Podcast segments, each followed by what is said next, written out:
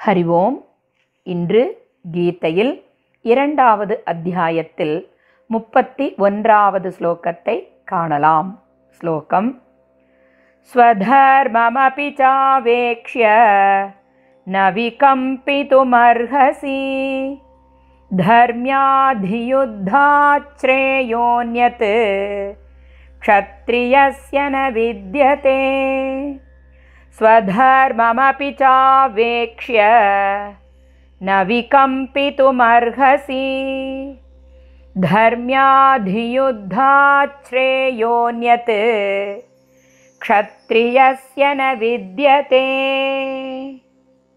ஸ்லோகத்தின் அன்வயக்கிரமம் च स्वधर्मम् अवेक्ष्य अपि विकम्पितुं न अर्हसि हि धर्म्यात् युद्धात् क्षत्रियस्य अन्यत् श्रेयः न विद्यते ஸ்லோகத்தின் பாவார்த்தம் மேலும் உனது க்ஷத்ரிய தர்மத்தின் நோக்கில் ஆராய்ந்தாலும் நீ கடமையிலிருந்து விலகுவது தகாது ஏனெனில் அறவழியில் செய்யும் போரை காட்டிலும் க்ஷத்திரியர்களுக்கு வேறு எந்த ஒரு மேன்மையை தரக்கூடிய கர்மமும் கிடையாது. தின் தாத்பரியம்.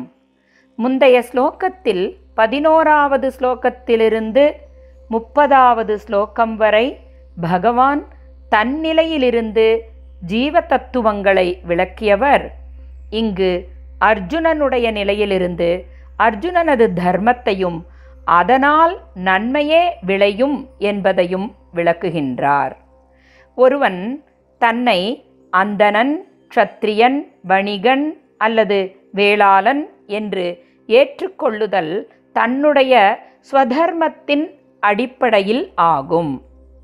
ஆசிரியர் என்பவருக்கு கற்றுக் கொடுத்தல் அவருடைய ஸ்வதர்மம் ஆகின்றது.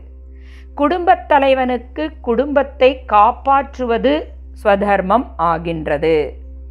தாய் என்பவளுக்கு குழந்தைகளை காப்பாற்றுவது ஸ்வதர்மம் ஆகின்றது.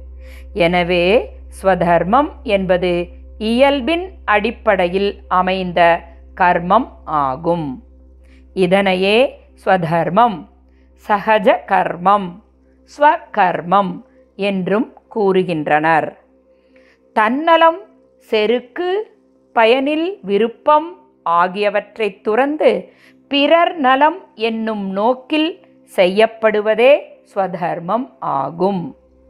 ஸ்வதர்மத்தை காப்பதே கர்மயோகம் ஆகும். எனவே அவரவருடைய கர்மமே ஸ்வதர்மம் ஆகின்றது. இங்கு அர்ஜுனன் க்ஷத்ரியன். போர் புரிதல் என்பது அர்ஜுனனுடைய ஸ்வகர்மம் ஆகும். எனவே இதனை க்ஷத்ரியனுடைய ஸ்வதர்மம் என்கின்றார் பகவான். மேலும் போர் புரிதல் அவரது கடமையும் ஆகும். போர் புரிதலிலிருந்து பின்வாங்காதிருத்தலே க்ஷத்ரியனுடைய தலையாய கடமை ஆகின்றது. ஆகையால் பகவான் உனது ஸ்வதர்மம் என்று பார்த்தாலும் க்ஷத்ரிய தர்மத்தின்படி நீ போர் புரிந்தே ஆக வேண்டும். நீ உனது கடமையிலிருந்து ஒருபோதும் விலகுதல் கூடாது என்று கூறுகின்றார். மேலும் அறவழியினால் ஏற்பட்ட போரை காட்டிலும் க்ஷத்திரியர்களுக்கு மேன்மை அடைவதற்கு வேறொரு சிறந்த செயல் இல்லை. அதாவது சத்திரியன் அவனுடைய கடமையை செய்வதே சத்திரியனுடைய தலையாய கடமையாகும் என்கின்றார் பகவான். இதை போலவே அனைவரும் தத்தம் கடமைகளை செய்வதே அவரவர்க்கு மேன்மையை தரக்கூடிய செயலாகும். ஏழாவது ஸ்லோகத்தில் யச்சேயஸ்யான் நிச்சிதம் ப்ரூஹி தன்மே என்று பகவானிடம் அர்ஜுனன் சரணடைந்தார். அதாவது எது ஸ்ரேயஸை எனக்கு கொடுக்குமோ நிச்சயமான அந்த ஒன்றை எனக்கு கூறுவாயாக கிருஷ்ணா என்றார். அதற்கு பகவான் விடையளிக்கும் வகையில் இங்கு க்ஷத்ரியனான உனது கடமையைச் செய்வதே உனக்கு மேன்மையை தரும் என்றும் போர் புரிவது என்னும் உனது தர்மத்திலிருந்து நீ விலகக்கூடாது என்றும் வலியுறுத்துகின்றார். இதுவரை பகவானால் விளக்கப்பட்ட தேகம் தேகி பற்றிய விவேகத்தினால் கிடைக்கும் உயர்ந்த தத்துவமானது உடலை நன்முறையில் பயன்படுத்துவதாலும் தனது ஸ்வதர்மத்தை விடாது கடைபிடிப்பதாலும் அந்த மேன்மையை அடைய முடியும் என்பதே கருத்தாகும். அறிதல் என்ற செயல் விவேகத்திற்கு முக்கியமானதாகின்றது. ஆனால் செய்தல் என்ற கர்மா ஸ்வதர்ம பாலனத்திற்கு முக்கியமானது ஆகும்.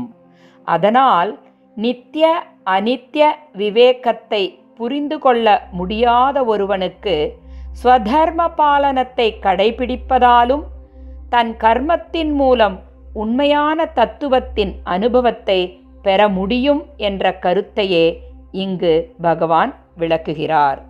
மேலும் இந்த போர் என்பது அர்ஜுனனுக்கு கிடைத்த பெரும் பாகியம் ஆகும் என்று பகவான் விளக்குவதை நாளை காணலாம்.